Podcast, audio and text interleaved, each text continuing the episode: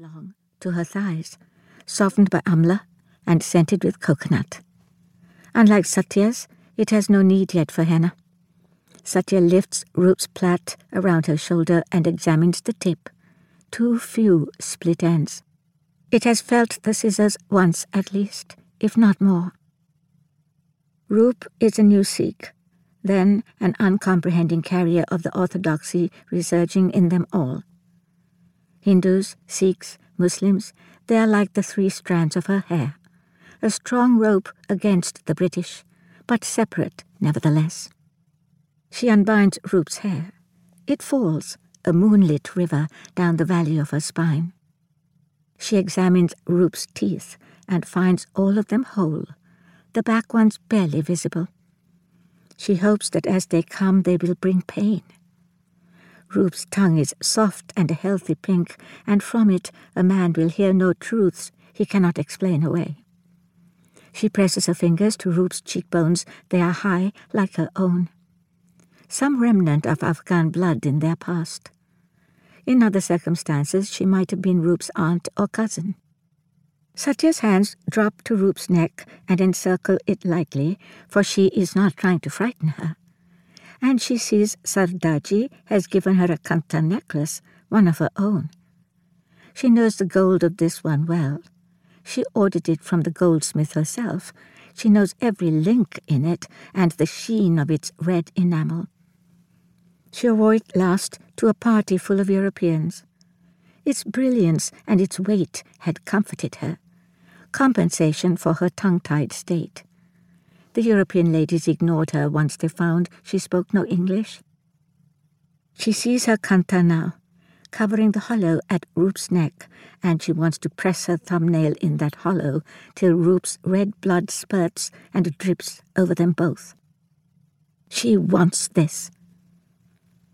She moves her hands, with no sign she recognizes the kanta, no hint she knows that Roop, standing before her, is a silent thief with such a tremulous, placating smile. Satya examines Roop's brow. Time is ploughing her own in three horizontal furrows, deepening by the day, but Roop's is still smooth. She pulls Roop's hair back over her ears and sees her own earrings. They are the ones Sardarji gave Satya after her first pilgrimage to the first ineffectual sant, pleading for prayers. Satya knows these earrings well. Three tiers of Burmese rubies surrounded by diamonds, real diamonds, not white sapphires, red-hearted flower shapes ending in large Basra teardrop pearls. And Roop is wearing them. Satya wants to tear them from the girl's ears, watch as Roop's tender lobes elongate and rip apart. Wants to take back what is hers, rightfully hers but she moves her hands away. Come lie with me in the afternoons. You are alone on your side of the house. I am alone on my side. My Pakawala is better. He is from my village. Our men are strong. Roop stands, uncomprehending. If she had been a blood niece or a cousin sister, Satya would shout at her to stay away, to turn now and run before she gets hurt.